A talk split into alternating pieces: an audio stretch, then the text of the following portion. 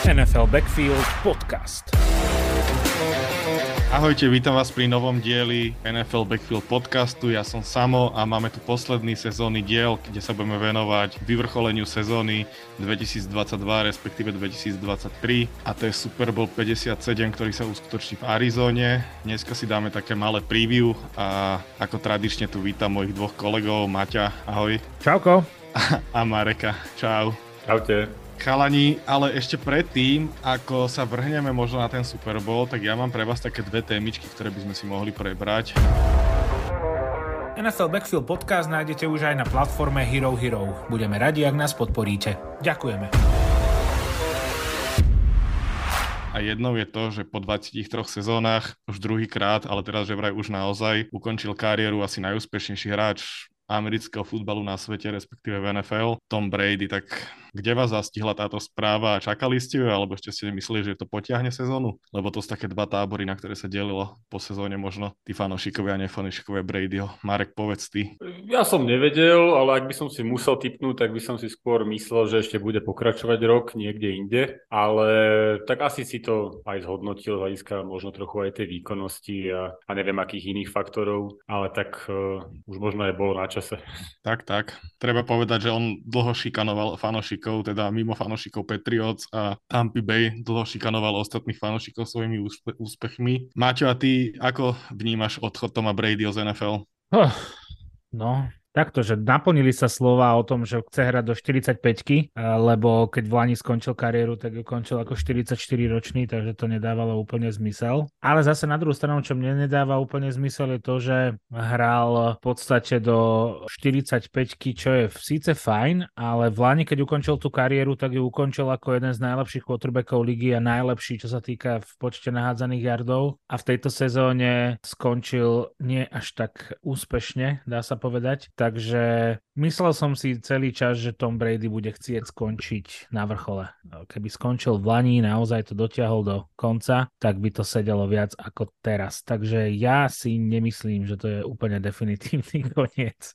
Aj keď už aj keď to už by bol asi naozaj blázon, keby sa tento raz e, rozlúčil s fanúšikmi už s tým, že toto je naozaj definitívne, slubujem, naozaj prisahám, už je to na dobro a potom by sa ešte vrátil. Ale tak nejak proste stále mám niekde v hlave, že, mm, že ešte, ešte raz to príde. Neviem. Vieš, potom... Maťo, skončiť na vrchole je problém, lebo nikdy nemôžeš vedieť, kedy je ten vrchol. Samozrejme, len dá sa skončiť tak, že, vieš, keby skončil v Lani, tak podľa mňa, že ani jeden z nás nepovie ani pol slova, lebo proste, dobre, nevyhral si síce ligu, ale bol si najlepší quarterback eh, v, z hľadiska nahádzaných yardov. A... No len to je, to je presne ten problém, že, že keď si najlepší quarterback, tak to indikuje to, že ďalšia sezóna bude tiež výborná, nie to, že príde akože prepad. Preto sa to tak ťažko odhaduje. Odhaduje sa to ťažko, ja si myslím, ale že pri 45-ročnom chlapovi by sa to mohlo tak trošku A tak to už by si mohol povedať 5 rokov dozadu. Ja si, myslím, no, ja si myslím, že už minulý rok to bolo veľmi dobré rozhodnutie, že chcel skončiť a túto sezónu už bohužiaľ ani tá jeho výkonnosť, ani to, jak ten tým vlastne fungoval, respektíve nefungoval následkom zranení, tak mu to vôbec celé nehral do kariet a hmm. vlastne odchod aj hlavného trénera, bol tam teraz hm, vlastne bývalý defenzívny koordinátor ako hlavný tréner. Podľa mňa jedno s druhým si tam nesadlo túto sezónu a treba povedať, že inak mnohé takéto športové hviezdy odišli a neodhadli, neodhadli ten vrchol možno, takže ono je to asi naozaj ťažké odhadnúť. Podľa mňa mu to ako, že, čo si ja myslím, teda, že mu to nedalo, vie, že, že keď naozaj vidí, že to mužstvo má tú kvalitu a že, že, že ty si mal proste sezónu, kedy si bol proste jeden z top quarterbackov ligy, tak vlastne sám seba sa pýta, že, že a prečo nie ďalší rok, že prečo nemôžem vyhrať ten ďalší Super Bowl. Musí to byť náročné. Hej, hej. Chalani, ja možno keby sa vás opýtam teraz z hlavy rýchlo, že pre vás, keď si poviete Tom Brady, tak top moment jeho kariéry, jeden, kebyže máte povedať. Maťo, začni. Za mňa asi bude moc očividný, ale za mňa to bolo, keď odišiel z Patriots tým, že hneď v ďalšej sezóne v novom týme, v novom prostredí vyhral titul. Ale nie z takého toho úplne očividného hľadiska, že teda ten rozprávkový príbeh mal ďalší rozprávkový koniec, ale skôr z toho hľadiska, že ako neurovnané vzťahy s Billom Beličikom ostali, lebo on poďakoval v Lani úplne všetkým, úplne všetkým. Bill Beličík sa v tom ďakovnom poste ani raz neobjavil. Boli tam Patriots a tak, ale aj, aj k tým Patriots sa veľmi akože limitovane uh, vyjadroval a teraz keď sa lúčil v tom jednom videu, tak tiež tam nebolo nič o, o Beličikovi, o Patriots. Že Kraft napríklad, majiteľ New England Patriots nahral akože emotívne video, že Tom Brady odchádza a Beličik stále nič, takže toto je také,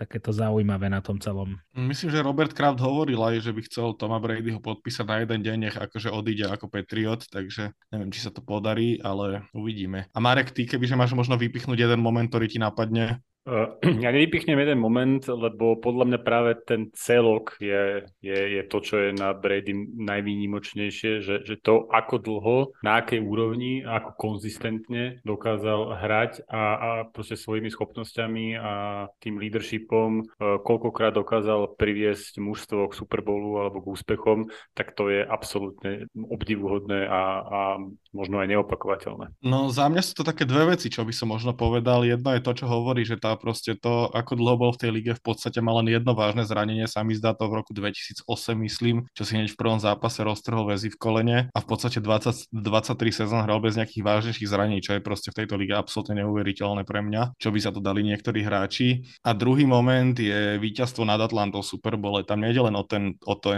otočenie toho skóre proste z 28-3 vlastne za štvrtinu a pol, ale aj o to, jak sa tá sezóna vlastne vyvíjala, že ono na začiatku sezóny vlastne sa riešilo to, to to s tými podfúknutými loptami, tá kauza, že proste, no však mali klasicky jeden z ich prúserov Patriots a myslím, že on tam chodil po všelijakých vypočúvania tak a on vlastne mal tuším 4 zápasy aj dištanc, najprv to bolo viacej a potom mu to skrátili a vlastne na konci tohto všetkého mu to vyhral ten Super Bowl vlastne, takže to je podľa mňa také, že mega zaujímavý moment. Ale rozhodne aj ten úvod kariéry si myslím, že hneď v prvej sezóne, že nastúpil vlastne zo zraneného Bleco a vyhral Super Bowl a potom vlastne v štyroch sezónach vyhral ešte dvakrát potom Super Bowl. Takže akože asi ten celok bude mega, no. Ale za mňa tá Atlanta.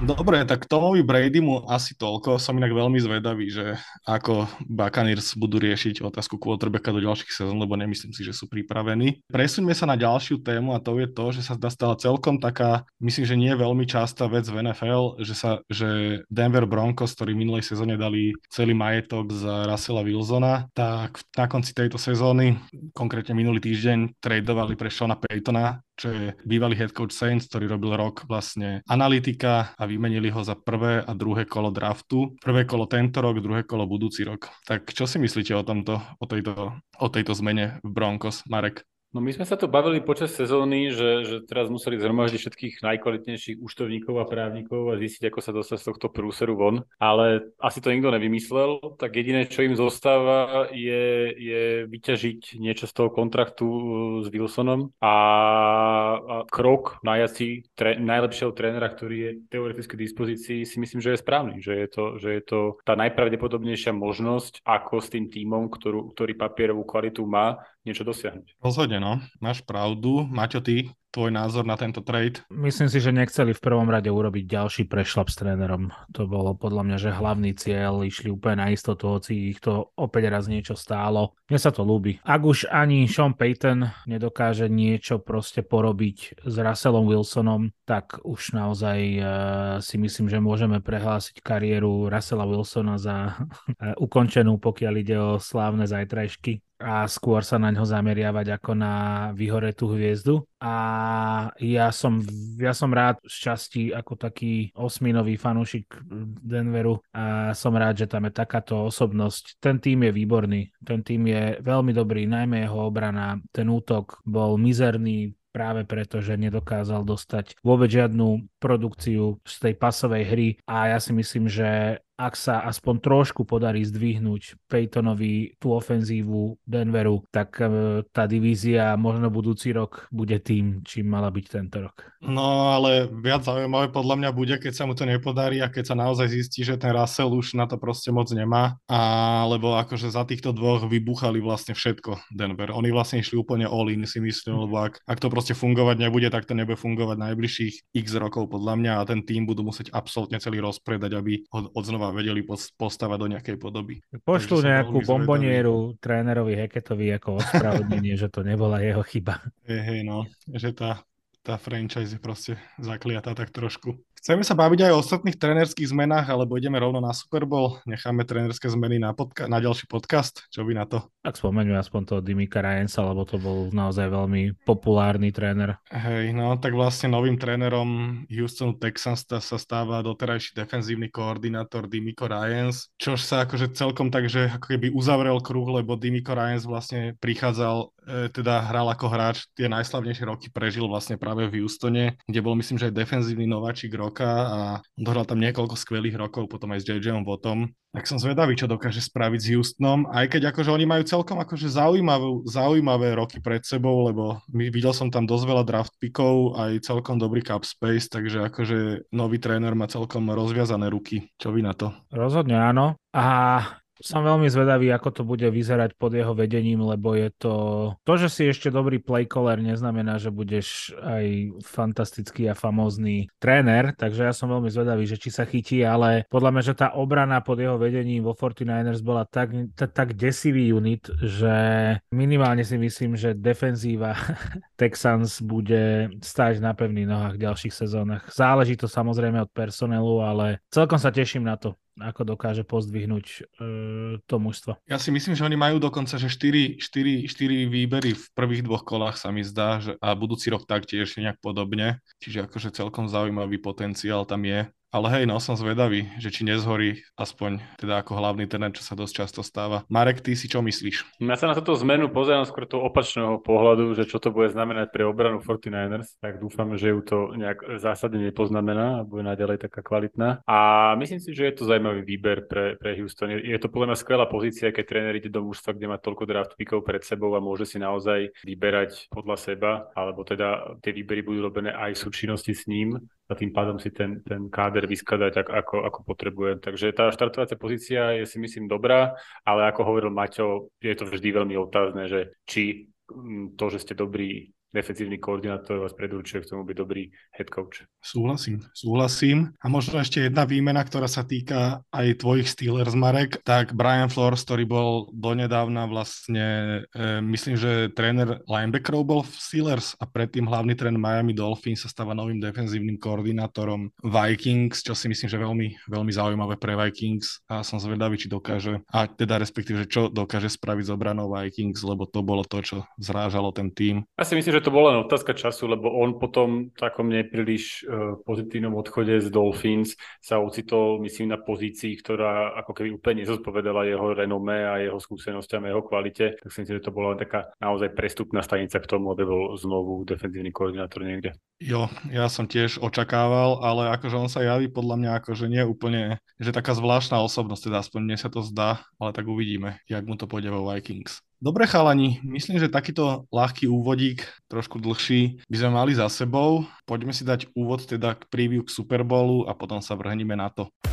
Šampión konferencie AFC Kansas City Chiefs. V Super Bowl ére sa Chiefs prebojovali do finále po piatý raz.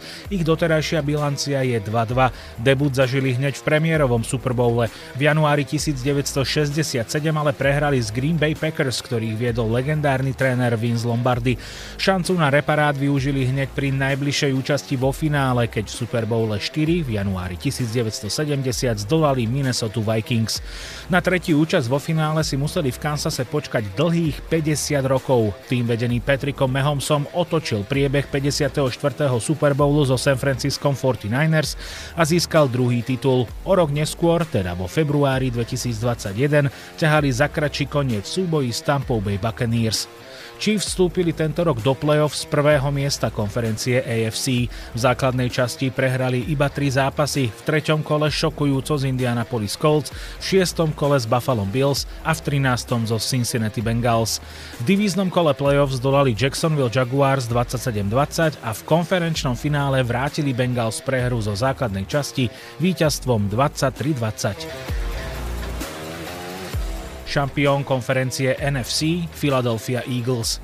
Eagles si zahrajú vo štvrtom Super Bowle, doteraz uspeli iba raz. Vo februári 2018 dolali New England Patriots v prestrelke 41-33. Hrdinom finále bol náhradný quarterback Philadelphia Nick Foles, ktorý zatienil Toma Bradyho a okrem Lombardyho trofeje si domov odniesol aj ocenenie Super Bowl MVP. Philadelphia tak vrátila Patriots prehru zo Super Bowlu 39, kde v súboji dvoch trénerských legend Andy Reid podľahol Billovi Beličikovi 21-24. Premiérové finále absolvovala Philadelphia v roku 1981. 15. Super Bowl sa však stal jasnou korisťou Oaklandu Raiders. Quarterback Jim Plunkett hodil tri touchdownové prihrávky, zatiaľ čo jeho náprotivok za Eagles Ron Jaworski tri interceptiony. Vďaka výhre 27-10 sa Raiders stali prvým wildcard tímom, ktorý vyhral Super Bowl. Eagles vstúpili do tohto ročného playoff s identickou vysačkou ako Chiefs z prvého miesta a s bilanciou 13-3. Nezdolateľnosť si udržali do 10. týždňa. Ako prvý ich v sezóne zaskočili Commanders.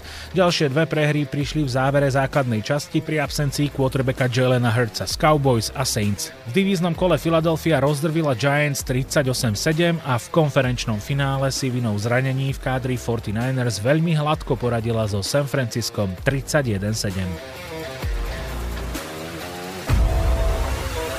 NFL Backfield Podcast. Rozhodli sme sa vlastne preview Super Bowlu spraviť tak, že budeme si jednotlivé pozície na oboch stranách, v oboch tímoch vlastne nejako analyzovať a zistíme, že ktorá pozícia sa prikláňa na ktorú stranu, respektíve ktorý unit je lepší na ktorej strane, či u Chiefs alebo u Eagles. Treba povedať, že ak som si robil prípravu, tak bude to veľmi náročná úloha, lebo na jednej či na druhej strane máme mnohokrát vlastne súboj dvoch najlepších tých unitov v tej lige, alebo možno dvoch najlepších hráčov v tej lige na danej pozícii, takže, takže bude to veľmi zaujímavé. A rovno sa možno vrhníme na to. Poďme na quarterbackov a možno Maťo, dávam ti slovo. Čo chceš počuť? Že Chiefs majú lepšieho? no, že ako to vidíš? Na ktorej strane je lepší quarterback? No, quarterback a ešte jedna pozícia, o ktorej sa budeme neskôr rozprávať, a sú dve zlomové pozície v rámci Super Bowlu, v ktorých vidím výrazne vyššiu kvalitu na strane Kansas City Chiefs. Inak si myslím, že tá kvalita na papieri je skôr na strane Philadelphia Eagles, a je to dosť podstatná vec, v ktorej chceš byť lepší ako tvoj super, lebo jednoducho je to proste quarterback najťažšia, najdôležitejšia funkcia v tom športe. Nehovoriac o tom, že Patrick Mahomes je mimozemšťan, podľa mňa najlepší hráč tejto doby za mňa, to je proste um, Montana rokov 2020 a vyššie. Takže tu v tomto prípade som úplne, že bez nejakých, dá sa povedať, že otáznikov, komu by som toto prvenstvo pridelil. Aj keď na druhej strane Jalen Hurts urobil v tejto sezóne naozaj taký progres, ktorý ho podľa mňa, že právom radí k tomu, aby bojoval práve s Mahomesom o titul MVP. A bude to zaujímavé porovnanie, ale pokiaľ ide vyslovene o to povedať, kto je lepší, tak Mahomes a myslím si, že toto nie je ani na debatu príliš. Ale treba povedať, že čo som videl, tak vlastne sa stretávajú okrem teda dvoch najlepších tímov z každej divízie, teda z každej konferencii sa stretávajú dva najlepší quarterbackovia, lebo vlastne Patrick Mahomes skončil v prvom týme All Pro ako quarterback a Jalen Hurts skončil v druhom týme All Pro a čo som čítal, tak v minulosti, keď boli takéto konfrontácie týchto dvoch quarterbackov, tak vedú tí, ktorí sú boli v druhom týme All Pro, vyhrali viacej Super Bowlov, čo je veľmi zaujímavé. Bolo ich myslím, že 6 a myslím, že 4 alebo 5 vyhrali práve quarterbacki z druhého týmu All Pro, ale akože to je len taká štatistika, to neviem, či má nejakú váhu. A okrem tohto samozrejme sú obidvaja vlastne úplne absolútni frontrunnery na cenu MVP, ako Jalenovi Rehercovi podľa mňa k tomu zabránilo jedine to, že sa zranil na konci sezóny, ale, ale rozhodne toto je jedna z tých pozícií, kde sa stretávajú dvaja najlepší možno v celej líge za túto sezónu. Marek, potvrdíš moje slova? Neviem, či úplne. Rozhodne súhlasím s tým, že, že Mahomes mimozemšťan a pre mňa je to hráč, ktorý je na najdôležitejšej pozícii najlepší v lige. Že tam si naozaj myslím, že pre mňa nikdy nebola otázka, keby som si mal vyberať MVP medzi Mahomesom a Hercom, tak vždy si vyberiem Mahomesa, lebo proste on ako keby pásový útok alebo možno aj celkový útok eh, Chiefs bol, bol najlepší v tej lige a na ňom extrémne stojí tá ofenzíva, zatiaľ čo Hertz má, má okolo seba podľa mňa oveľa kvalitnejšie a komplexnejšie mužstvo, možno nie oveľa, ale proste komplexnejšie, že k tomu sa dostaneme. A, a Mahomes je pre mňa absolútne rozdielový hráč a, a najlepší quarterback ligy e, v súčasnosti. Keď sa na to pozrieme cez nejaké, nejaké uh, advanced metriky, tak uh, v prípade EPA na dropback bol prvý v lige pomerne veľkým náskokom aj pri completions percentage over expected bol, bol druhý po, po Ginovi Smithovi, ktorý prekvapivo v tejto, v tejto metrike exceloval. A, ale keď sa pozrieme možno nejaké rozdielnosti, že čo by mohlo v rámci celkovo toho útoku byť na strane Herca, tak je to jednoznačne uh, jeho, jeho behové schopnosti a behová hra. Um, v rámci carries mal až 140 v rámci sezóny, druhé najviac v lige. Takisto Eagles veľmi často hrajú RPOs, alebo ako Maťo hovorí RPRs. Hm. Dobre si to pamätám? RPR, veru. tak eh, v tomto Eagles tiež dominujú lige, sú na prvom mieste v počte využívania RPOs. Eh, zaujímavé je, že aj pomerne často hrajú no huddle offense, eh, až v takmer 20% prípadov, čo je tretie najviac. Naopak Chiefs hrajú súverene najmenej no huddle offense, iba 0,9% prípadov je to najmenej v NFL. A takže možno to sú také momenty, ktoré nehovoria o tom, že, že by Hertz bol akože lepší v, tom, v týchto aspektoch, ale že, že tá ofenzíva ako celok na čele s Hercom môžu byť zaujímaví a môžu vymysleť veci a, a prispôsobiť veci proti Chiefs tak, aby vlastne na tomto poste nebola nejaká výraznejšia ak to môžem nazvať, nevýhoda v porovnaní, porovnaní s ich protivníkom. Možno ešte pohľad na interception rate, tak tam Hurts je na to lepšie ako Mahomes, ale to podľa mňa súvisí aj s tým, že, že, že, že Mahomes oveľa častejšie chodí do, do, do riskantnejších, uh, riskantnejších prihrávok a a Hertz opäť viac má, viac má rozložený ten tlak na celú tú ofenzívu, ale obaja sú, sú ako keby pod priemerom, alebo teda v pozitívnom zmysle pod priemerom interception rate celej ligy. No, keď ide o pasový útok, tak sa vlastne bavíme o tom, že pasový útok Chiefs je úplne absolútne najlepší v lige, teda na prvom mieste a pasový útok Eagles je na deviatom mieste, čo si myslím, že sú veľmi kvalitné obidva unity. Môžem to len potvrdiť, že podľa EPA e, to tiež tak vychádza, že Chiefs sú suverene na tom najlepšie a Eagles sú 7 podľa EPA na dropback. Tak, tak. Dobre, ale myslím, že sa zhodneme všetci traja v tom, že čo sa týka quarterbackov, tak je to, myslím, že na strane Kansasu absolútne jasné. Dobre, ale presuňme sa na ďalší unit a to je možno to je teda behový útok. U mňa to samozrejme na plnej čiare vyhráva behový útok Eagles, ktorý je momentálne najlepší v lige. Vlastne celú sezónu je to možno taký benchmark, že tým sa prezentujú ako to ich nejakou dominantnou útočnou silou. Ale na strane, na strane Chiefs sa vracia do zostavy Edwards Hiller. Neviem, či ste zachytili, že či už bude hrať, alebo je len aktívny a bude na sideline, to som si není úplne istý.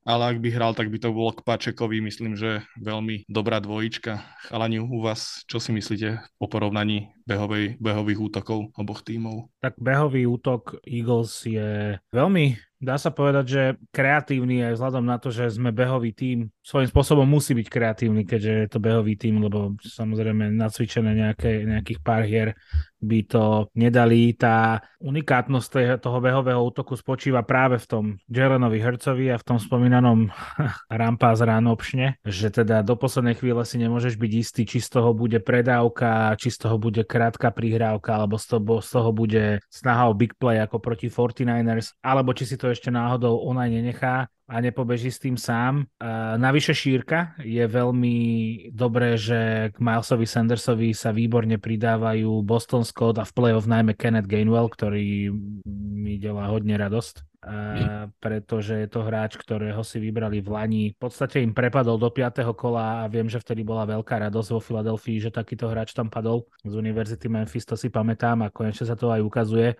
Kenneth Gainwell hral prevažne ako receiving back ale teraz dostáva oveľa viac snapov aj na ten beh a ukazuje sa, že vie byť rovnako dobrý, eluzívny ako, ako Miles Sanders, čo ma veľmi teší. A čo sa týka druhej strany, tak uh, to si ešte pamätá napríklad Clyda Edwardsa Hillera, ktorý tam prišiel po Super Bowl sezóne ako hviezda, alebo teda v Super Bowl sezóne ako, ako nováčik z prvého kola a veľmi dobre mu vyšiel ten prvý rok a dneska už v podstate o ňom ani nevieme. A je tam nejaký pánko zo 7. kola aj Isaiah Pačeko. Že celkom je zaujímavé, ako sa otočili tie pozície, alebo teda ako sa vymenili tí hráči eh, v tom eh, pri tej ranovej hre, čo je celkom zaujímavé. Pačeko je ale strašný drak. Eh, ja ho sledujem celý rok. V podstate od istého momentu bol pre mňa naozaj jeden aj z uh, kvázi favoritov na nejakého ofenzívneho nováčika roka, aj keď samozrejme, že tam boli oveľa väčšie ryby. Ale Pačeko je veľmi dôležitý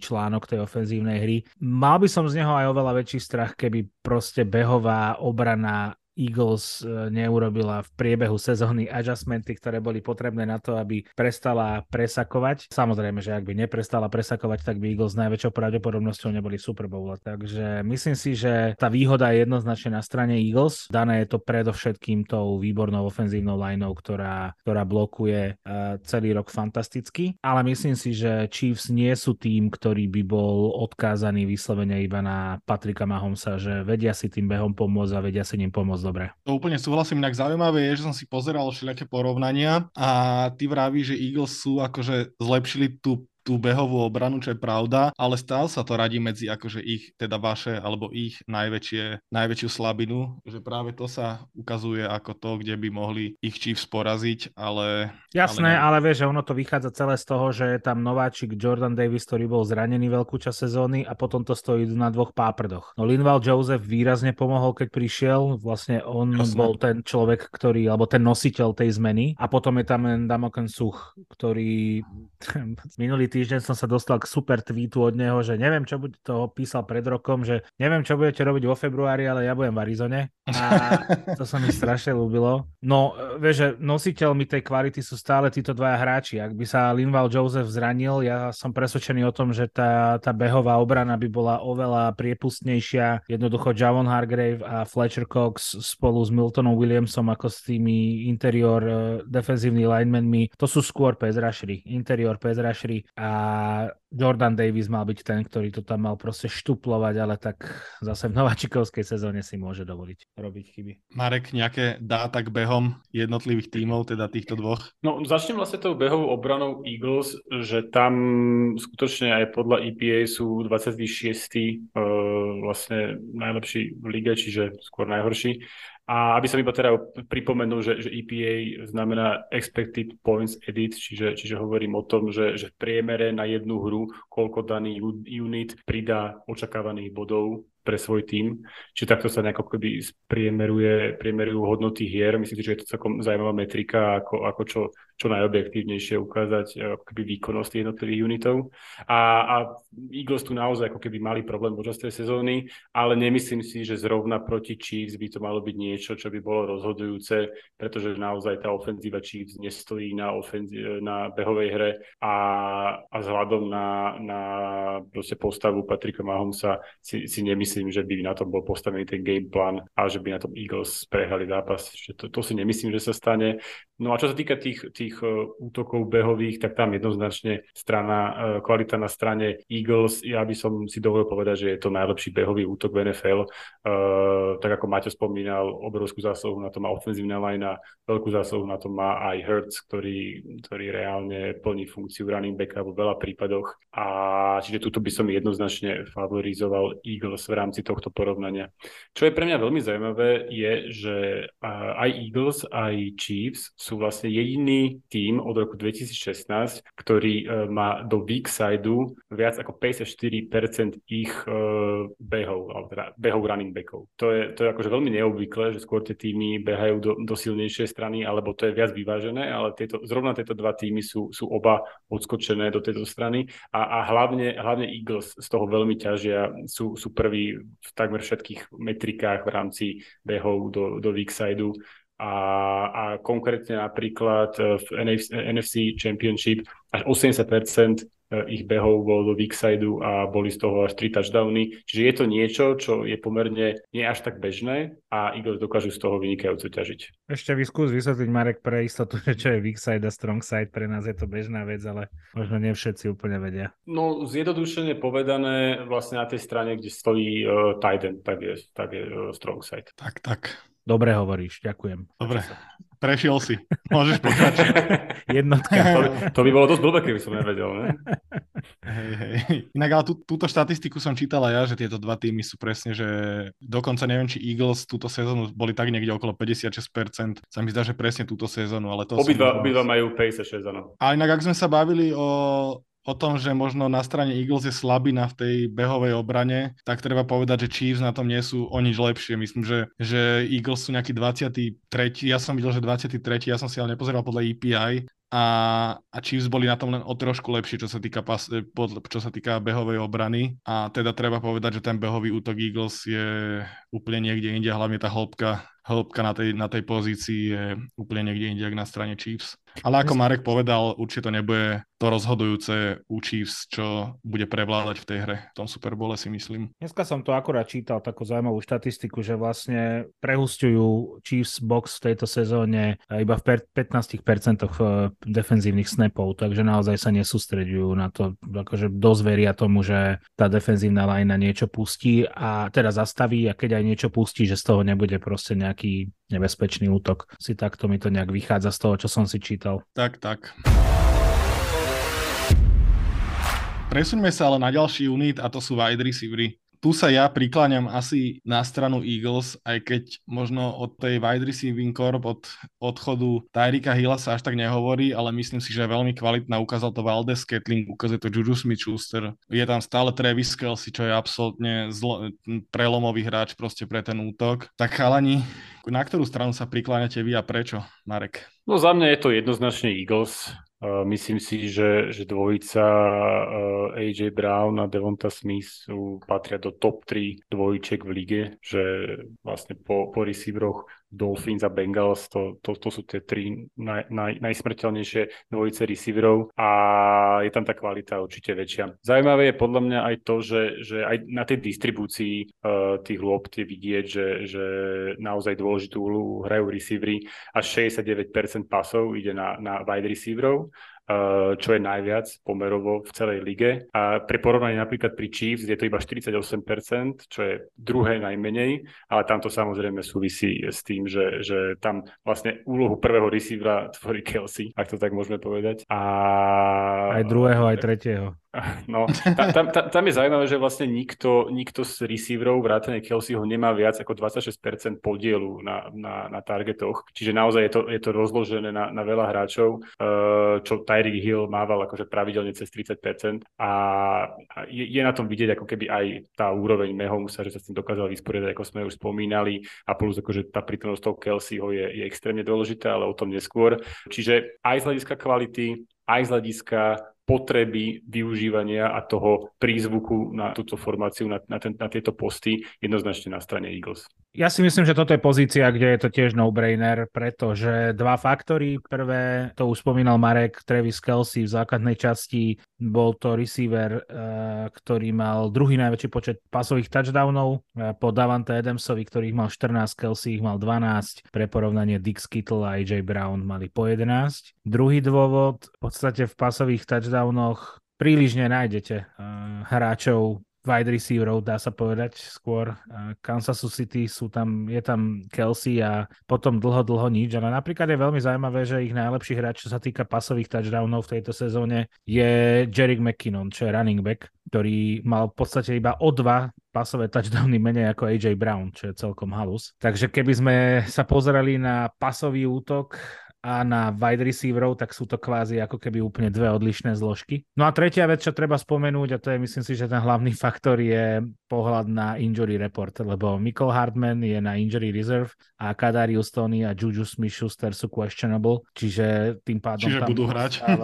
budú hrať, jasné, ale ale nemôžeš si byť do poslednej chvíle istý tým, ak, v akom budú stave. Čiže ostáva im de facto iba jeden nejaký taký elitnejší, keď to tak mám nazvať, receiver v, v plnom zdraví a je to Valdez Scantling. Takže myslím si, že pokiaľ ide o samo, samotne o wide receiverov, že tá lopta je jednoznačne na strane Eagles. NFL Backfield Podcast. Inak už sme sa dotkli Trevisa Kelseyho, tak rovno možno prejdeme aj k tight endom, lebo to dvoch tight o ktorých sa budeme teraz baviť, tak vlastne sú v podstate slúžia ako receivery tomu týmu na oboch stranách. Travis Kelsey je podľa Pro Football Focus najlepším tight v lige a Dallas Gedert, ak sa nemýlim, je myslím na treťom mieste, takže opäť, opäť súboj taký no kvázi súboj, lebo v tom americkom futbole to není úplný súboj, ale jedných z najlepších v lige. Na tejto pozícii to je opäť asi pozícia, kde to dáme Chiefs, nie? Marek? Myslím, že jednoznačne, že je zaujímavé, že tak ako aj na pozícii quarterbacka, tak aj na pozícii Titanda si myslím, že majú jasne najlepších hráčov na svojich postoch. V prípade Kelseyho je to podľa mňa ešte s väčším odskokom aj keď sú tam hráči ako napríklad George Kittle, ktorého mám, mám strašne rád a je vynikajúci Titan, ale predsa len Kelsey je niekde inde a aj tu je ten rozdiel výraznejší. A nie je to preto, že by, že by Eagles mali nejakú slabinu na pozícii Titan, to vôbec nie. Uh, Dallas Goddard je, je tiež jeden z top tight ale môjho pohľadu proste Kelsey tak vyčneva, že, že, že pre mňa to nie je úplne otáznik. Takisto vrátim sa k tej distribúcii v rámci targetov, tak Chiefs až 44% ide na targetov, no, na, na tight endov, väčšinou teda, väčšinou teda na Kelseyho, to je druhé najviac v lige a čiže je tu vidieť, ako extrémne dôležitý hráč v rámci tej distribúcie je. Ale akože Gader naozaj nezaostáva, keď zoberieme napríklad porovnanie pri uh, receiving yards over expected, tak uh, je hneď za, za Kelsey na treťom mieste, prvý je tam ešte Kittle. A napríklad tiež zaujímavé, že, že ako sa o Kelsey hovorí, že, že je fantastický proti zónovej obrane, čo je naozaj pravda, lebo v priemere uh, yardov na jednu rautu v rámci uh, pr- proti takémuto typu obran Jan je síce prvý, ale, ale Goddard je, je hneď druhý. Čiže uh, nie je to naozaj o tom, že, že by Eagles mali nejakú slabinu, ale Kelsey je po Mahomsovi jednoznačne najväčšia zbraň Chiefs. Áno, bude to asi aj tým určené, že Travis Kelsey je v podstate kľúčový hráč toho útoku, zatiaľ čo Dallas Goddard je tiež kľúčový hráč, ale pred ním sú tam Devonta Smith a AJ Brown, čiže ako keby na ňo až toľko tie prihrávky nelietajú, aj keď je stále veľmi dôležitý. A navyše, tak ako ľudstvo ešte nevynašlo liek na rakovinu, tak žiadny defenzívny koordinátor nevynašiel spôsob, ako zastaviť Kelseyho, lebo tam môžeš dávať man-to-man, môžeš tam dávať zónu. Podľa mňa, že keby si mu aj Bulldoga zavesil na krk ty kokso, tak on tam bude chytať tie lopty úplne bez problémov. Jednoducho je to nebraniteľný hráč, ktorého môžeš maximálne tak limitovať, nemôžeš ho zastaviť. Takže v tomto prípade je tá lopta jednoznačne na strane Kansas City Chiefs a v podstate, keď to tak vezmeme, tak v histórii boli nejaké quarterback receiver dua, ktoré sa zapísali nejakým spôsobom do histórie, či už to bol Tom Brady a 398 iných receiverov, z ktorých urobil hviezdy, alebo to bol uh, napríklad Montana Rice, alebo to bol, keď už teda pri Brady mám jedného vybrať, tak povedzme Gronk. No a myslím si, že Mahomes Kelsey je jedna z takýchto dvojičiek, o ktorých sa bude ešte roky, roky dopredu rozprávať. Tak, tak. Myslím, že oni sú prirovnateľní ku Gronkovi a k, k Bradymu, aj keď akože zatiaľ úspechmi až tak nie, ale, ale rozhodne hrou a tou zohratosťou mega. Dobre chalani, presuňme sa na ďalší unit, taký veľký jeden a to sú O-liney. Mm, čo som pozeral, tak Eagles patria, teda nie patria, ale sú úplne jasne považovaní za najlepšiu O-lineu v lige. Medzi, medzi top 10 teklami v lige sa nachádzajú vlastne obaja tekly Eagles. Na strane Chiefs je to trošku horšie, aj keď akože väčšina tej ofenzívnej line je veľmi, veľmi fajn, ale najväčší otáznik tam vysí nad pravým teklom, čo je Andre Willi, Andre Willi sa volá a cez neho išlo v tejto sezóne 9 sákov a 49 pressures na quarterbackov, čož a nestačilo mu to ani na prvú 50 vlastne medzi teklami. A toto sa práve uvádza ako tá najväčšia slabina, kade by mohli Eagles prevalcovať a vyrobiť tlak na Mahomesa. Ako vidíte vy, chalani, online oboch tímov? To je zaujímavé, že niekedy sa takože rôzne štatistické pohľady môžu líšiť, lebo napríklad, keď zoberieme do, do úvahy metriku, to pass block win rate, čo spomínam, tak tam Andrew Wiley je, je v top 10 uh, teklov. Že, uh, mm-hmm. Samozrejme, hodnotí to iné veci, že, že to, aj, aj preto sa ako keby používa táto metrika pass block win rate, lebo proste často ten sek ako keby nemusí byť úplne správne pripísaný ako keby tomu výnikovi, ale zase na druhej strane aj pri pass block win rate sa dá operovať tým, že ako keby nevždy je najdôležitejšie, či ten hráč udržal svoje súboje do 2,5 sekundy alebo nie. Čiže ako keby ani jedna odpoveď není správna, ale sú to ako keby rôzne pohľady. A ja úplne súhlasím s tým, že, že Eagles majú vlastne najlepšiu ofenzívnu lineu.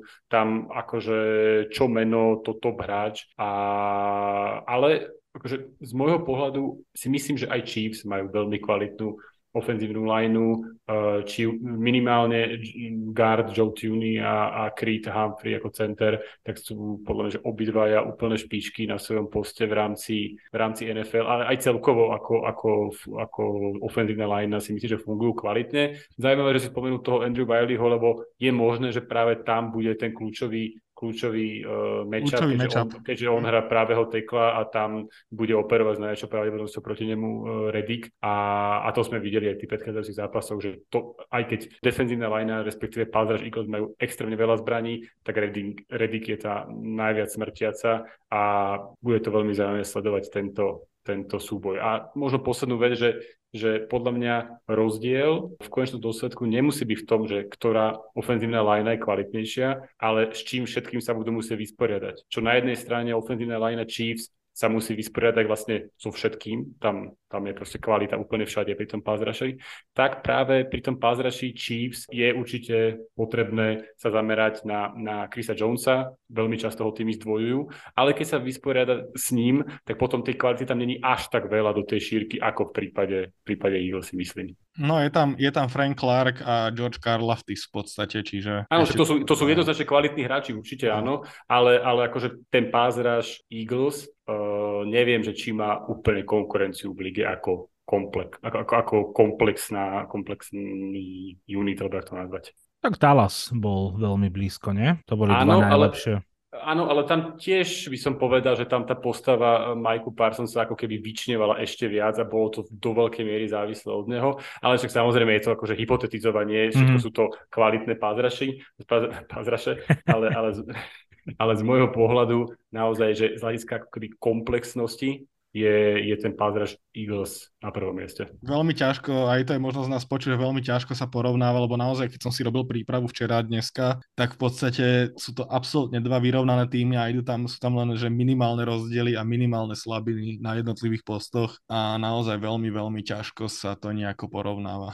No, Ale to je, to je práve, že to je tá sranda podľa mňa, že presne ako hovorí, že však je to Super Bowl a sú tam možno a, asi dva najlepšie proste týmy v NFL. keď Ja by, som, ja by som povedal, že dva z troch, ale to je iná debata a nebudem spomínať, nebudem spomínať Ešte- San Francisco v ešte každom si- Ja, Pittsburgh, alebo- Pittsburgh, ja som myslel, že Pittsburgh. Ja, ja si myslím, že 49ers, uh, ak by sa im nezranil každý quarterback na svete, tak by patrili do tej top blá, 3. blá, blá. Ja na rozdiel od teba som to bral ako, ako, ako konštruktívnu poznámku. Aj napriek tomu, že sa stretávajú dobre, dajme tomu, by Maťo bol spokojný dva najlepšie, najkvalitnejšie týmy ligy, tak aj tak je sranda, že v rámci tých pozícií vieme jedno, pomerne jednoznačne povedať, kde je tá, tá kvalita väčšia. Aj pri quarterbackovi to tak bolo, aj pri receiveroch, aj pri tight aj pri running backoch a pri týchto ofenzívnych lineách si myslím, že to je také ako keby najbližšie k sebe. Áno, máš pravdu. Je to tak, ale tie rozdiely sú naozaj že minimálne. Že dá sa povedať, ale ten rozdiel je naozaj že, že veľmi, veľmi, veľmi minimálny. Ide o to, čo od tej som- ofenzívnej liney chceš, vieš, že Hej. podľa mňa, že pri tom, keď máš tým postavený na tom, že je hlavne behový, tak to musia byť najmä virtuózy v tom rambloku. To sa ukazuje, že asi sú, lebo bez toho, aby tá ofenzívna linea fungovala naozaj na 100%, by si nemohol behať napríklad zone ready. Pretože tá ofenzívna linea musí, nie, nie je zameraná v podstate iba na jednu stranu. Jednoducho všetci tí ofenzívni linemeni piati musia urobiť dieru. Kde ju spravíš, tade sa potrebuje ten hráč pri tom zone reade dostať, lebo zone read znamená, že idem behať do ľavej strany, ale ak bude plno, pôjdem doprava. Proste vyberiem sa do tej strany, ktorá bude e, pre mňa priechodnejšia. V tomto napríklad totálnu nadprácu v lige robí Jason Kelsey. Pre tých, ktorí ešte stále nevedia, tak je to brat Trevisa Kelseyho. A je to takisto aj autor podcastu s Trevisom Kelsey, ktorý sa volá New Výborného Heights. podcastu. To si, to si niekedy dajte, to je fakt zábavné. Veľmi dobrý. Inak oni povedali, že si založili podcast preto, lebo sa nepočujú veľmi často. Že sú ďaleko Ja od som- seba. Inak ja som mal rád celkom aj podcast Peta McAfeeho, ale keď sa volá Aarona Rodgersa do každej časti, tak už to nezvládam. To, tomu rozumiem. No, No a podľa mňa, že pokiaľ ide o to, že prečo Eagles behajú tak často do weak side strany, tak ja si myslím, že je to dané najmä tým, že na ľavej strane je Jordan Mailata, ktorý je bývalý rugby hráč, obrovský, obrovský požís, eh, ktorý v minulé sezóne vyletel naozaj ako komplexný ofenzívny lineman. Tento rok má trošku problémy s pasovou protekciou. V tejto metrike išiel trocha dole, ale pokiaľ ide o tie behy, v podstate on dokáže vytvoriť priestor na to, aby sa Landon Dickerson, ktorý hrá ľavého garda, mohol tlačiť viac dovnútra a ešte Kelsey tam pribieha a robí lead block veľakrát. Takže ten uh, running back, ktorý sa rozhodne ísť do tej ľavej strany, tak pri takomto dizajne má naozaj že až troch ofenzívnych linemenov, ktorí mu kliesnia cestu. Vyslovene, že kliesnia cestu. Na pravej strane je naopak Lane Johnson, ktorý je zase najlepší na svete, pokiaľ ide o pasovú protekciu. Nepustil cez dva roky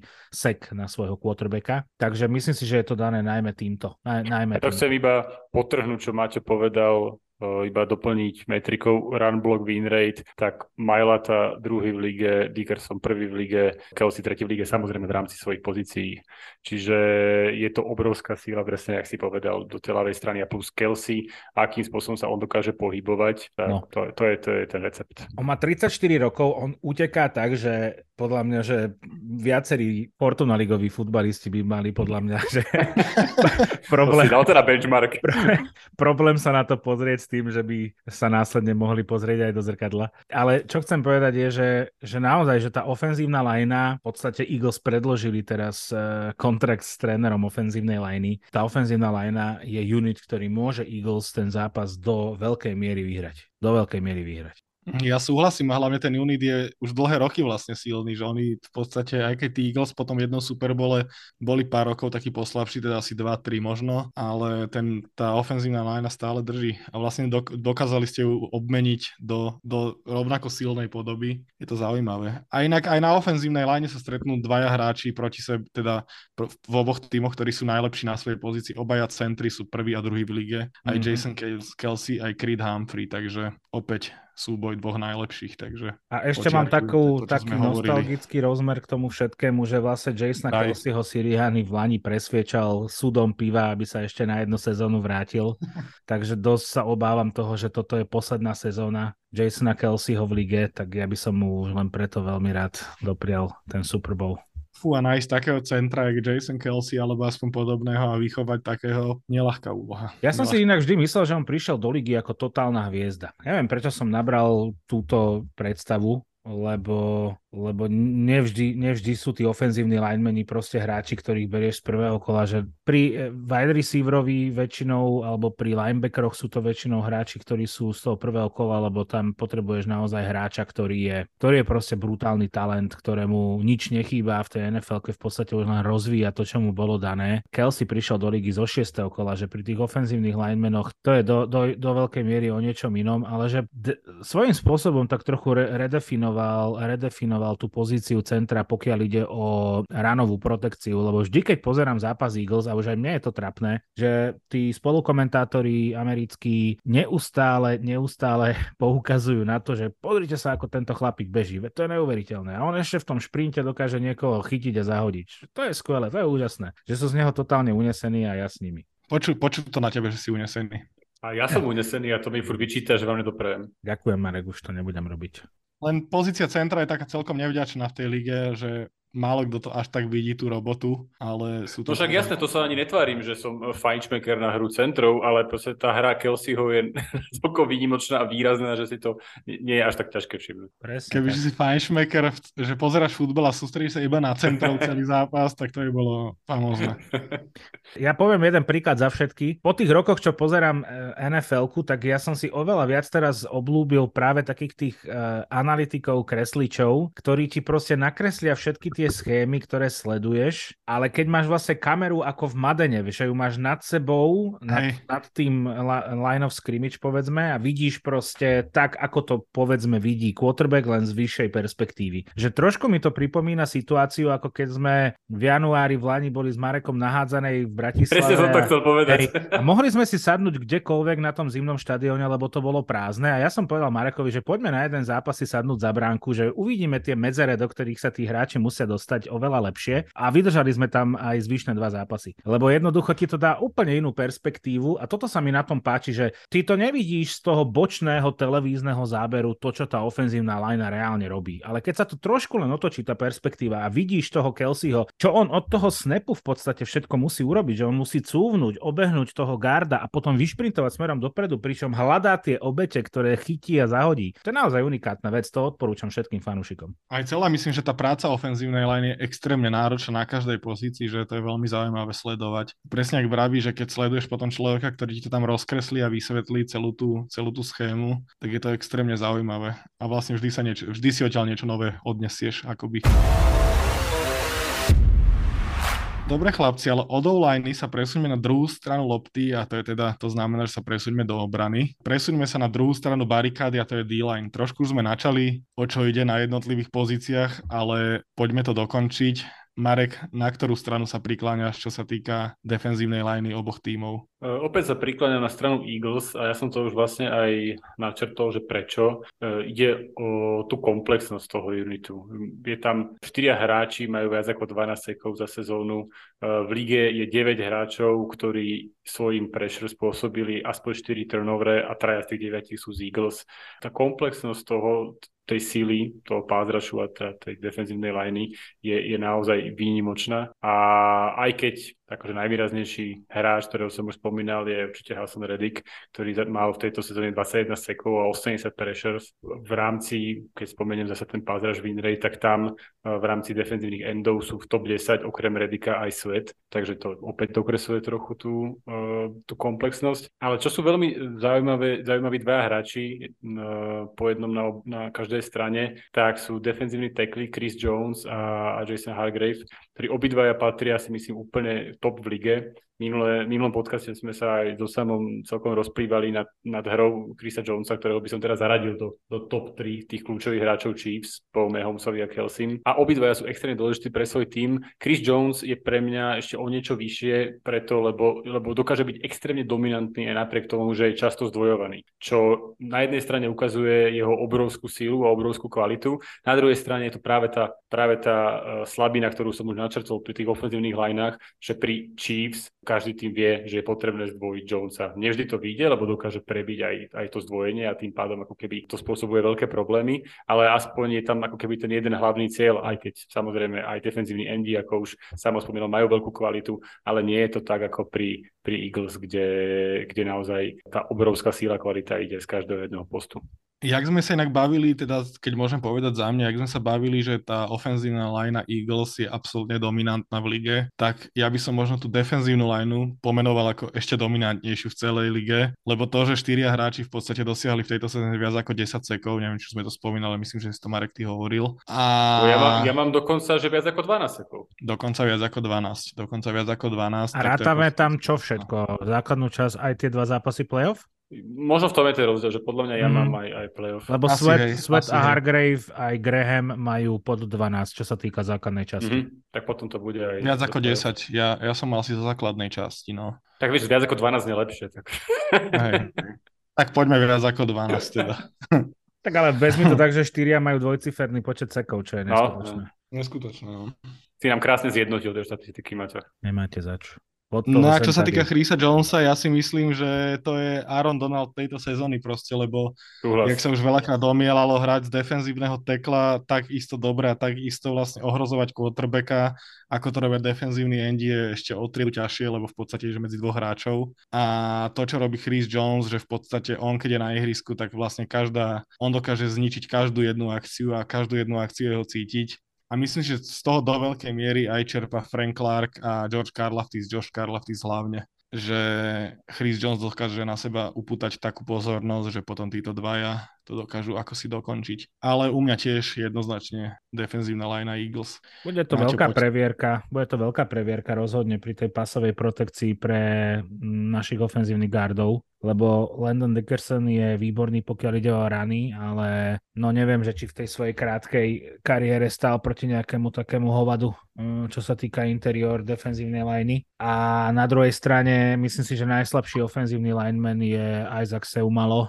ktorý sa tam dostal len vďaka tomu, že Pro Bowl pravý guard Brandon Brooks v Lani ukončil kariéru. A myslím si, že on je aj jeden z tých dôvodov, ktorý som ešte nespomenul, prečo Eagles bežia doľava do tej weak side strany, pretože, pretože sú, Seumalo je naozaj ten najslabší článok, dá sa povedať, na papieri. Ale a stále, má, stále má od PFF 7 najlepšiu známku áno, áno, áno. Išiel som to povedať, že... Ťaha, ťaha ho celá tá lajna, hej, hej, hej. No bude to pre nich dvoch podľa mňa, že veľký záhul, že celkom sa na to teším, ako to budú zvládať oni dvaja, eh, pretože budú to najmä matchupy pre nich a pre Kelseyho. A toto môže, toto môže byť zaujímavé, ale hej, súhlasím úplne s tým, čo ste hovorili. Chris Jones, to je paráda, keď sa na to pozeráš, čo ten človek dokáže, a aký tlak, aký, aký búraž dokáže vygenerovať voči tým ofenzívnym linemanom. Ono to vyzerá, ako keby proti nemu stáli proste o 40-50 kg ľahší chlapi a to sú ľudia, ktorí sú práve že o 20-30 kg ťažší, než sú on. Takže je to, je to naozaj že obrovský klobúčik. Že keď si zoberieme, že on dokázal vygenerovať cez sezónu v podstate ro, ro, rovnako, ro, rovnaký počet sekov ako Miles Garrett a Matthew Judon, čo sú Micah Parsons, aj, čo sú fakt, že najlepší hráči na svojom poste možno aj tejto generácie, pokiaľ ide o PSR, tak to je, to je unikátna vec. Máme ešte niečo k D-line, alebo môžeme ísť ďalej? Môžeme ďalej. Ja by som ešte iba dodal to, že čo môže byť v podstate taká previerka celkom zaujímavá ešte pre Kansas. Neviem, nakoľko Kansas točí a rotuje tých defenzívnych linemenov, ale viem teda, že pokiaľ ide o Eagles, tak tam tá rotácia linemenov je, je neskutočná, je neuveriteľná. V podstate sa e, v strede sa striedajú Cox, Hargrave, e, Davis, Joseph, Such a Williams Všetci sa dostanú na ihrisko, všetci dostanú nejaký snap a na endoch sa striedajú Reddick, Sweat, uh, Brandon Graham a Robert Quinn, ale ten teda moc veľa vody nenamútil od svojho príchodu zo Chicaga, takže toto môže byť aj jedna z tých vecí, prečo ten, ten pass rush uh, Eagles a všeobecne tá defenzívna line pokiaľ ide o ten pass rush funguje, to, že sú tam vždy tí hráči čerství, že je tam veľká rotácia. Ono všeobecne na viacerých pozíciách na strane Eagles je obrovská hĺbka toho depth chartu, takže... Okrem secondary. Okrem, Okrem secondary. secondary. Prejdeme od D-line na ďalší level defenzívy a to sú linebackery. Ja by som sa pri tejto unit hráčov opäť priklonil k Chiefs po tretíkrát. Súhlasíte so mnou? No Marek, som zvedavý, čo povieš ty?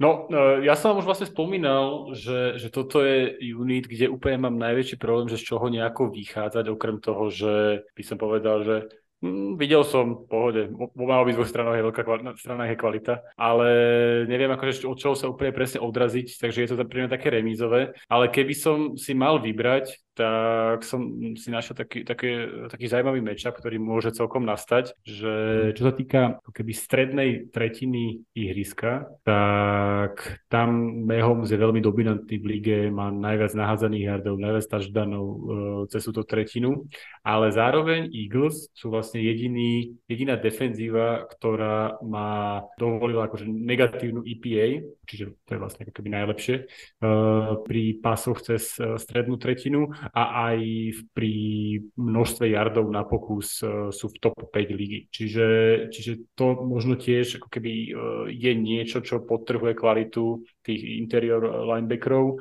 a dajme tomu, že, že tiež by som sa prikronil skôr na stranu Eagles. Tak to sme dobre na tom potom. To sa mi páči. to, to, to, sa, to sa dobře poslouchá, kluci.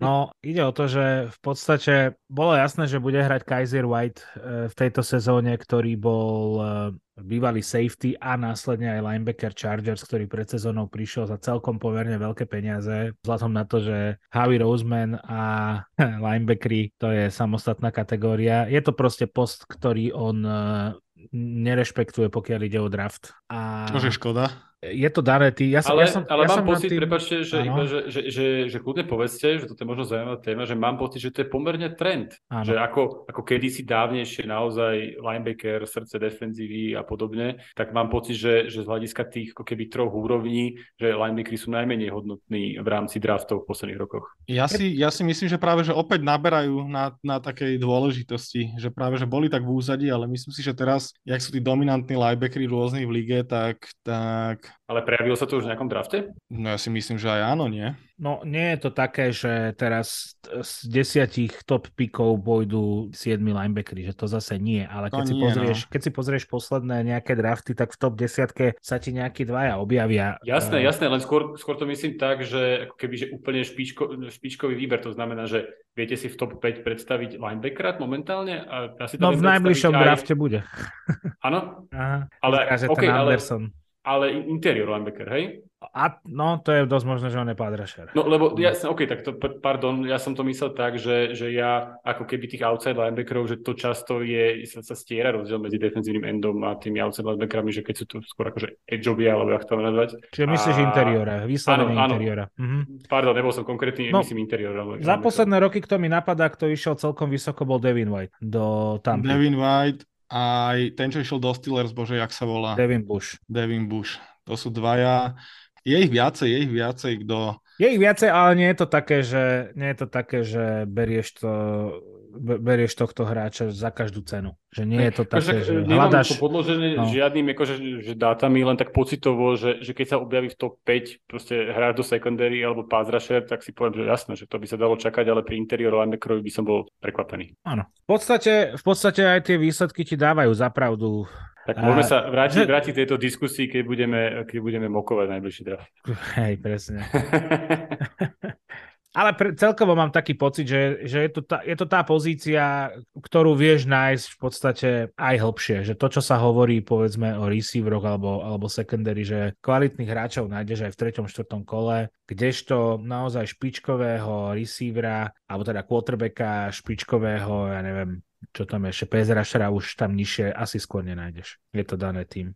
No, ale aby som sa vrátil k téme, je tam Kaiser White, ktorý prišiel z Chargers a teda e, zobral tú úlohu e, linebackera po tom, čo Alex Singleton odišiel do Denveru pred sezónou, ale Alex Singleton nikdy nebol nejaká veľká hviezda. Prišiel teda Kaiser White, ktorý naozaj ukázal, že keď kvalita na tej pozícii linebackera je takto je veľmi dobré, ale myslím si, že Kaiser White má problémy pri man-to-man coverage a v tejto sezóne sa to viackrát ukázalo, že nezvládal man-to-man súboje. A Nakoby Dean bol hráč, ktorý bol projektovaný do prvého kola posledného draftu, ale vinou toho, že sa zranil, padal, padal, padal, až dokým si ho v Eagles nezobrali v treťom kole. E, Je to chlapec, ktorý mal aj vydarený kemp a hovorilo sa, že teda pôjde jednoznačne hore. Lenže TJ Edwards, ktorý je nedraftovaný e, linebacker, tak urobil za jeden rok taký obrovský progres, že v podstate nepustil za žiadnych okolností na Kobe Deana na ihrisko. A myslím si, že TJ Edwards je ako middle linebacker, ako kapitán tej defenzívy uh, veľmi dôležitý článok, ale na druhej strane by som určite vyzdvihol Nika Boltona a Willyho Geja, ktorí hrajú obaja veľmi dobre. Myslím si, že, myslím si, že tuto to bude veľmi otvorený, vyrovnaný súboj a ja by som sa priklonil na stranu Eagles. Veľmi ľahko, ale na stranu Eagles. Dobre. Ja som na strane Chiefs a Marek, ty si vravel čo? Uh, Eagles, ale veľmi mierne v tomto prípade. Je to, myslím si, že veľmi vyrovnané, musím Hmm. priznať, takže Ono ide aj o to, že aké tendencie tie defenzívy využívajú. Že keď sa napríklad pozrieš na defenzívu Chiefs, čo som si dneska pozrel, tak napríklad, eh, ako som tvrdil, že stekujú box, eh, teda prehustujú box iba pri percent, 15% prípadoch, eh, pri 54 prípadoch hrajú nickel, pri 19% prípadoch hrajú dime, čiže to sú formácie, ktoré odoberajú z tých linebackerov.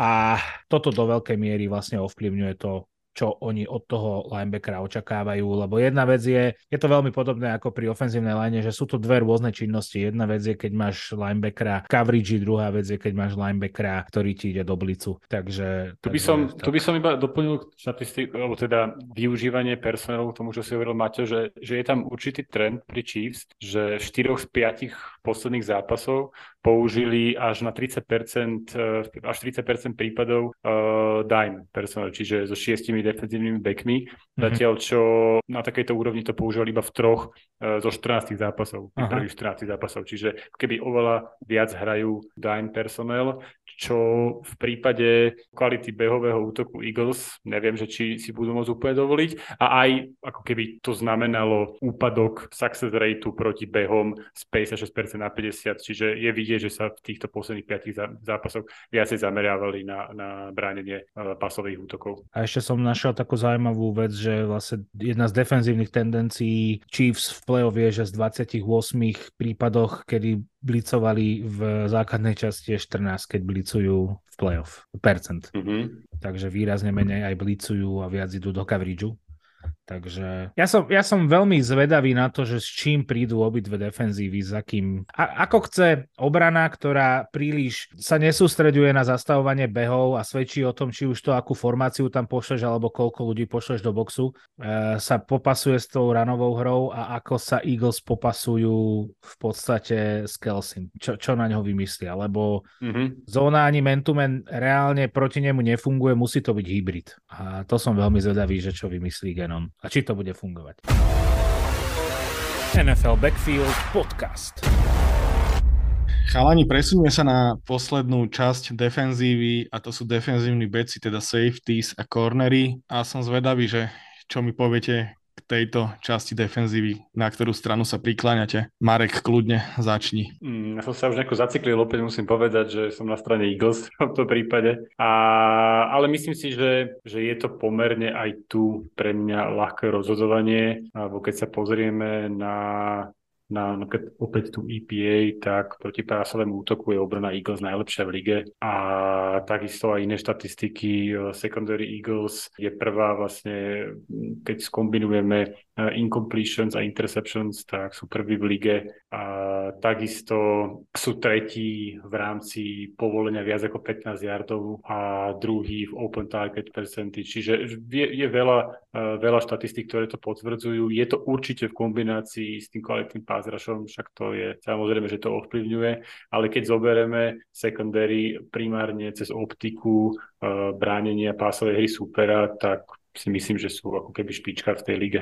Ja sa k tebe prikláňam určite na strane, myslím, že čo sa týka defenzívnych backov, tak ja som určite na strane Eagles a práve pasový, pasová obrana Chiefs môže, je pre mňa veľkým otáznikom do tohto Super Bowlu, lebo sú tam vlastne dvaja nováčikovia na obidvoch stranách kornerov. Na jednej strane je Trent McDuffie, čo je myslím, že výber z prvého alebo druhého kola draftu minulý rok a druhý, na druhej strane zabudol som, ako sa volá, ale ten je myslím, že výber až zo 7. kola. A Watson. myslím, že Jalen Watson. Tak, tak, tak. A myslím, že títo dvaja budú mať obrovský problém so strážením, so strážením dvojice AJ Brown a, a so Smithom, s Devontom Smithom. Maťo?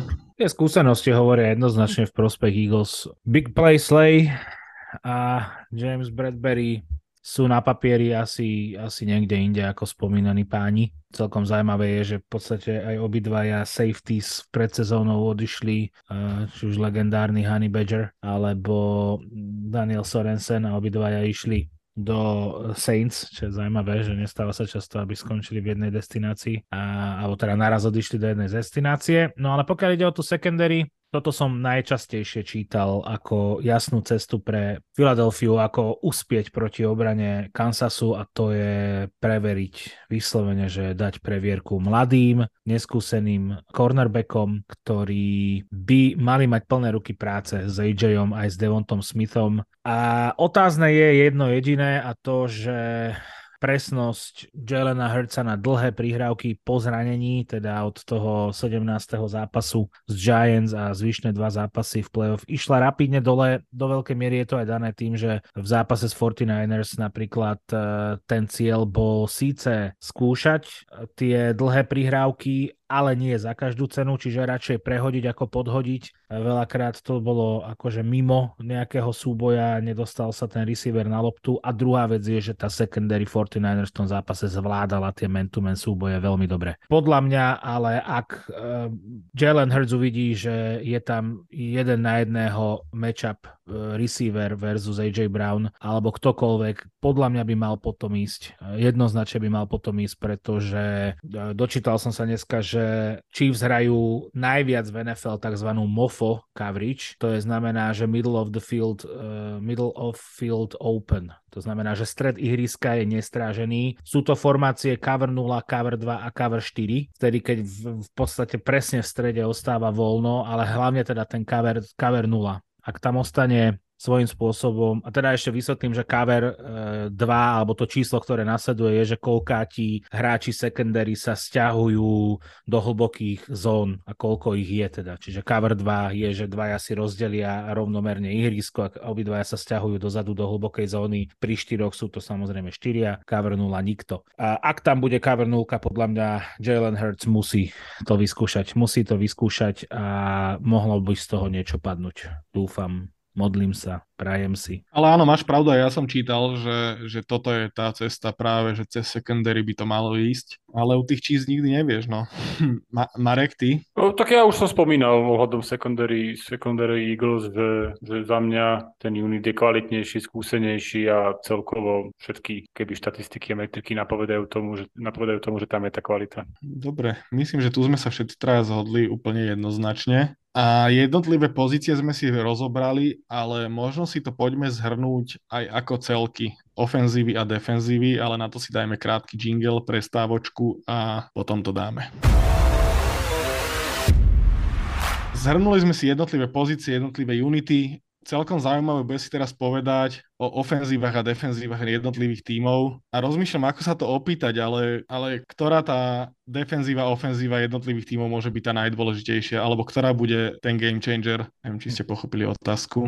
Čiže hľadáš jeden rozhodujúci unit, áno, ktorý áno, ten zápas áno, áno, áno, áno, áno, áno. No ja, ja možno trošku akože predbehnem asi tú finálnu debatu, ale asi to musím tým spôsobom povedať, že podľa mňa tu stojí otázka tak, že, že či dokáže vyhrať tým, ktorý má najväčšiu individuálnu kvalitu v pozícii Petrika Mehomsa, hrám na najdôležitejšom poste, môžeme sa asi baviť o tom, že je to pasová liga, že naozaj je to presne tá najkľúčovejšia časť, je ten pasový útok a tam majú najlepšieho hráča v celej lige. Že to je naozaj ten jednotlivec, ktorý je absolútne rozdielový. Čiže to je na jednej strane. A na druhej strane je obrovská komplexnosť celého mužstva, ktoré v podstate nemá žiadnu slabinu. Aj, jeho, aj tá šírka kvality je obrovská. Čiže toto je podľa mňa ten, ten zásadný rozdiel, alebo teda ten, ten hlavný príbeh toho, že, že, že aké týmy proti sebe stoja. A tým pádom, keď sa pýtaš na otázku, že ktorý unit je akože najrozhodujúcejší, tak asi by som povedal, že je to pásová ofenzíva Chiefs, či dokáže Patrick Mahomes a jeho útok vyhrať ten zápas alebo nie. To je veľmi zaujímavé. Maťo? Ja by som sa na to pozrel skôr cez defenzívu Eagles a to je, že ako veľmi ten e, výborný, úžasný pezraž e, dokáže nadviazať a ešte zlepšiť vlastne tie svoje výkony v súboji s najlepším quarterbackom a dostať z toho hráča vyslovene, že pod tlak, čo mu dovolia. Myslím si, že toto by mohlo byť, toto by mohol byť matchup, ktorý by mohol byť do veľkej miery kľúčový, lebo nadvezuje na to, čo potom hovoril aj Marek, že tá ofenzíva Patrika Mahomesa, aj Mahomes je to kúzelník, ale zase aj on potrebuje aspoň trošku pokoja na tú svoju robotu. Aj keď vlastne, nie veľa. z Aj keď našich, nie veľa. Naši, našich dvoch pohľadov vznikol uh, rovnaký rozhodujúci matchup. Tak, jeden, jeden obrovský.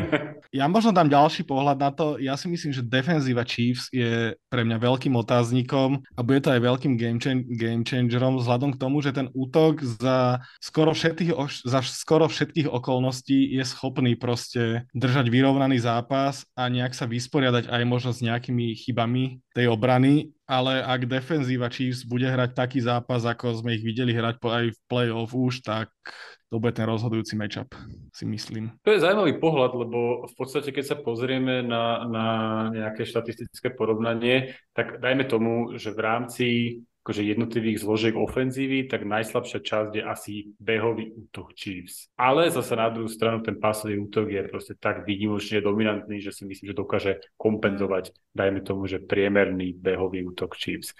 Na druhej strane v defenzíve zase by som povedal, že, že najotáznejšia časť je asi behová obrana Eagles, ale zase ako keby celkovo tá obrana Eagles je, je, je tak kvalitná, že, že to, a ešte v kontexte aj toho, že ten behový, behový útok Chiefs vlastne nie je až taký špičkový, tak tiež to nie je nejaký zásadný problém. Ale práve presne ako Samu povedal, tak vlastne celkovo obrana Chiefs vo, vo viacerých pohľadoch je keby smerom k priemeru ligy, minimálne z nejakých, nejakých štatistického alebo pohľadu nejakých metrík.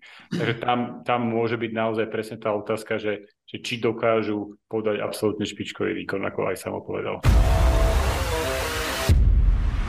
Special teamy sme nespomenuli sama. Kto má lepšieho Pantera? tak kámo, toto, toto, toto naozaj neviem Tak rozhodnúť. ale hádam začneme porovnaním gunrov, ne? No nie, ja chcem vedieť, kto má lepšieho long snappera. Kto sú long snappery vlastne v týchto tímoch? No to je ten center, ktorý rozohráva special team. Však ja to viem, ja viem. Jaj. My máme Lováta. Neviem, jak sa volá, jak sa volá ich. De- Demi Lovato? A sa volá Lováto. Ryan? No, ale- Poďme pokračovať. Ja si myslím, že sa môžeme baviť aj o relevantnejších porovnaniach. Hej. Že Nie, že by to nebolo dôležité, ale dosť ťažko sa to porovnáva. Rick Lováto. A inak, dobre, poďme pokračovať v podcaste asi. A inak, chalani, ja som možno veľmi zvedavý aj na to, ja som si spomenul pri tom, keď sme sa bavili o Pezraši Eagles, lomeno to, to, že hrajú proti Mahomesovi, som si spomenul na ten Super Bowl proti Tampe, kde dokázal Pezraš Tampy, ktorý si myslím, že nebol na takej úrovni, ako je Pezraš Eagles, absolútne zdecimovať Patrika Mahomesa, ktorý tedy odbehol dozadu, ja sa nepamätám už to číslo, ale bolo to proste extrémne číslo, že či sa za tie roky Patrick Mahomes možno poučil a že či sa dokáže s týmto tlakom vysporiadať. A to je No, pre mňa otázka. Že to, ak, takéto otázka, porovnanie. no tu je podľa mňa otázka stojí, že, že na ofenzívnej line, lebo tam si Mm. myslím, že to nebolo o Mahomesovi, ale o tom, že tá ofenzívna line mala vtedy veľké problémy. Áno, A zranenia tam si, boli. no, no a myslím si, že v porovnaní s tým je, je táto ofenzívna linea že špičkový unit, že, že to je úplne iná situácia. Potom Super Bowl ju vlastne menili. Prišiel Orlando tak, Brown, presne. prišiel Joey Tooney. Presne, presne. Presne vtedy sa to zmenilo. Myslím, že tam bol vtedy Erik Fischer a na druhej strane bol, to už si nepamätám kto, ale tiež taký veľmi, že dobrý hráč, ale boli zranení vtedy akorát. Áno. A už prestarnutý, však už Fisher mal cez 30 vtedy. Oni No využili to, že Orlando Brown chcel odísť z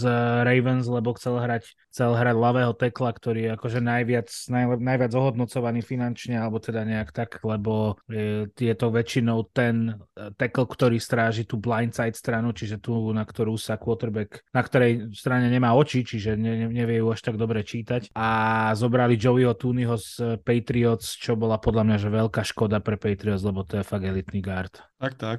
A ešte pre mňa veľmi zaujímavá vec k tomuto Super Bowlu je, že v podstate Eagles podľa mňa majú najväčšiu previerku za celú sezónu a čakajú vlastne až v Super Bowle. Že myslím si, že takto silný tým sa proti ním ešte asi nepostavil, ako sú Chiefs, hlavne ofenzívne, si myslím. Giants, nie? Trikrát. Jaj, bože. Ja, toto je akože veľmi zaujímavý príbeh tejto sezóny, že máte dopredu disclaimer, nejdem týmto nejak znižovať účasť Eagles v Super Bowle. Nie, ale A- spomenieš 49ers aspoň raz. Nespomeniem, nespomeniem, to už som si, to už mám check, to už som raz urobil počas tohto podcastu, už stačilo, uh, že je uh, naozaj zaujímavý príbeh to, že ako Eagles sa do, dostali vlastne do Sup- Super Bowlu, ako sme to aj minulý týždeň spomínali, že nebol tam žiadny zápas proti úplne top mužstvu. Prečo to tak nebolo v konferenčnom finále, vieme, nemusím to opakovať. A... Nevieš, s kým hrali? ne, nepamätám si už. Nie? Uh, Z 49ers. 76ers? Či... No a, a tým pádom to opäť nie je znižovanie tej zás, toho zástupu, ani kvality znižovanie, ale je to zaujímavé to, že, že asi prvýkrát uvidíme ako keby ten matchup proti úplne top mužstvu ligy v top zložení v tom momente. Toto je v podstate vec, ktorú opakujem celý rok a z ktorej mám naozaj, že bobky. A tak tie, Lebo... bo, tie bobky si mohol mať aj uh, v zápase, vieš, v divíznom kole, takže dobre má tie bobky až super bole, ne? Prvýkrát sezóne. Ako jasné, No. hej. Ale, ale veril, Bob? som, veril, som na, veril som proste Eagles natoľko, že by ten Super Bowl s tým týmom mohli dať. No ale to, že sú a už Super Bowl a ešte stále nemali poriadnu previerku. No to je nič moc, no.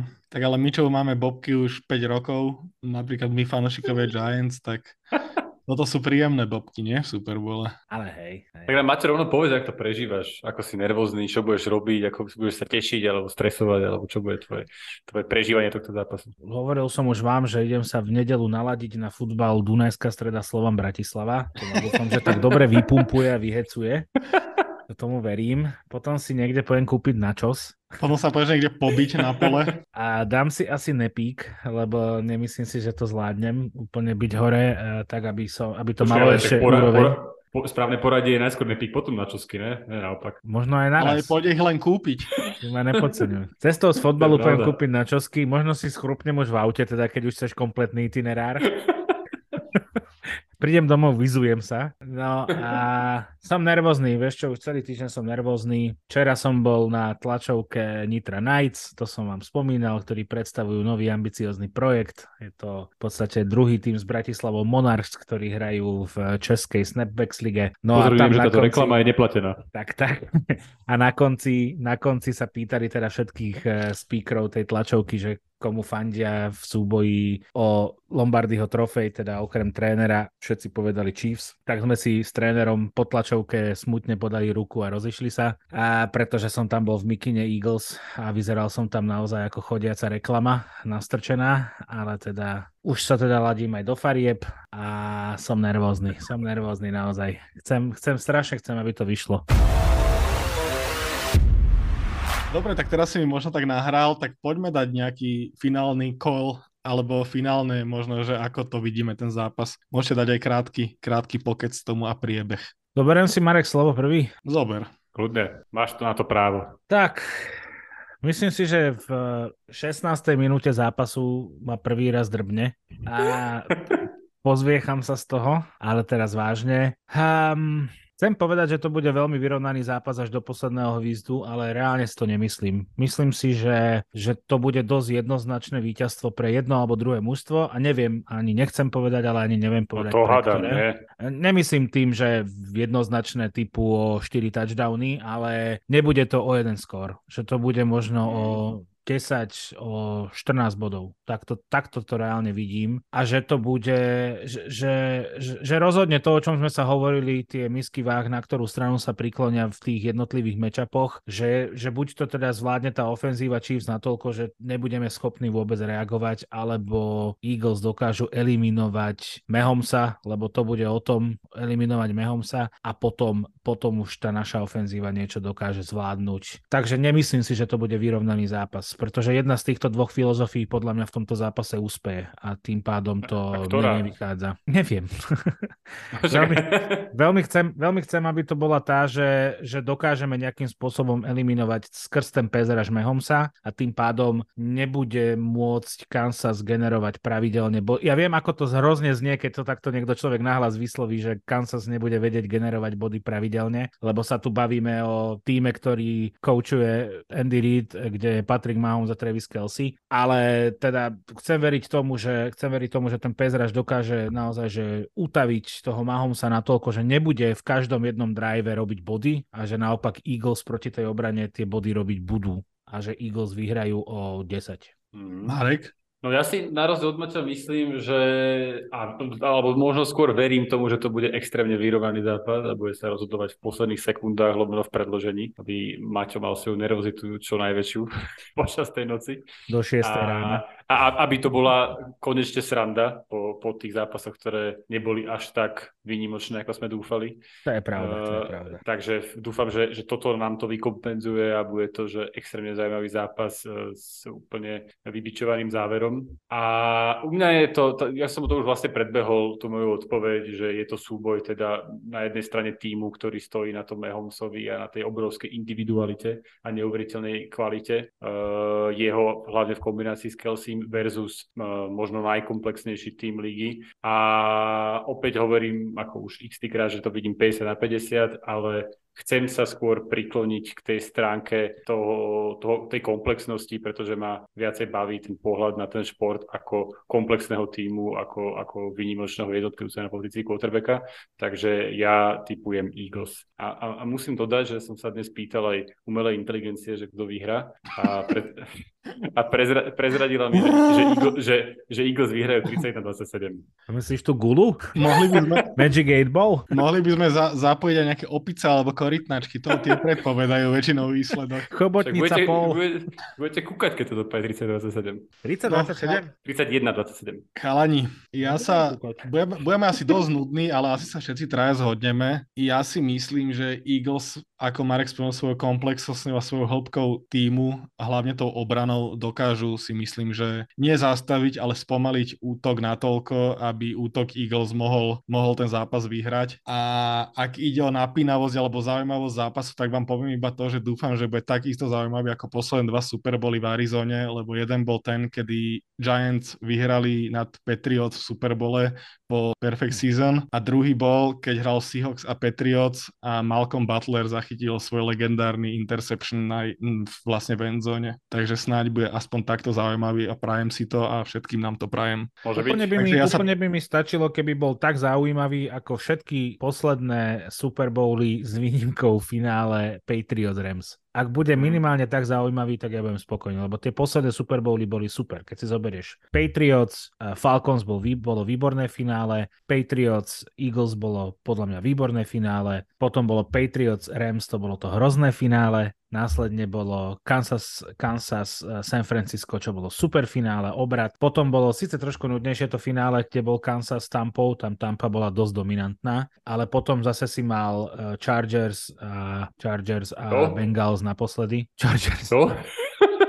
Potom si mal Pozeráme, Rams, pozeráme sa do budúcnosti, dobre počujem? Rams a Bengals a to bol tiež super Super Bowl. Takže t- bude stačiť, ak to bude z tých všetkých posledných Super Bowlov niečo podobné ako to, čo som vymenoval okrem Patriot Rams. Tak, tak. A inak ešte jeden unit sme sa nepozreli a to je coaching staff Mhm. a tam, tam som veľmi na strane Chiefs a to môže byť jeden že možno hĺbka týmu a toto všetko na ihrisku môže, sú u mňa pre Eagles, ale, ale to, čo je na lavičke, tak Andy Reid ten zápas môže zvrátiť, ale stále ostávam na strane Eagles. Andy Reid bol. Andy Reid bol, no. Super sa mi páčila fotka, ak teraz sú všetky tie pred Super Bowlové aktivity a prišiel Andy Reid s Jasonom Kelsim a miesto toho, aby mu podal ruku, tak mu ohomatkal bradu. Pošlem vám fotku potom. Je to veľmi zábavný pohľad. No to je, to je zaujímavé, že to, toto sme vynechali trochu a tu sa asi zhodneme, že, že tie skúsenosti asi aj, každý neviem povedať, že či kvalita, ale tak asi, asi, asi tej ofenzíve áno, že, že naozaj tam ten Andy Reid je, je výnimočný. Takže, takže tu je asi na strane, na strane Chiefs z hľadiska, z hľadiska trénera, ale neviem, že či by som to úplne vnímal ako nejaký rozhodujúci faktor. Že, že ten rozdiel mi nepríde až taký výrazný. Mm, vravím aj ja, že ja stále ostávam teda teda na strane Eagles určite. NFL Backfield podcast nájdete už aj na platforme Hero Hero. Budeme radi, ak nás podporíte. Ďakujeme. Chalani, myslím, že Super Bowl sme prebrali spredu, odzadu, z boku, zo všadiaľ z každej strany a každú pozíciu. Ja vám opäť ďakujem za tento skvelý pokec. Pozreli ste si screen? Už vám to šerujem. Jaj. Až teraz. Inak vyzerá, vyzerá tu Andy Reid jak Zdenek Polorajch zozadu, ale trochu. To je výborná no. debata na podcast. Neviem, prečo ma to napadlo. Dobre. Super, Dobre chalani, dík, dík za, za pokec. Užívajme si Super Bowl, je to posledný zápas sezóny, potom nás čaká nemenej zaujímavá off-season, určite sa počujeme pri ďalšom podcaste o týždeň, príjemný večer a deň a čaute.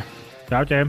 Díky, čaute. Fly Eagles Fly, ježi, zabudol som skoro na záver. Fly Eagles Fly. NFL Backfield Podcast.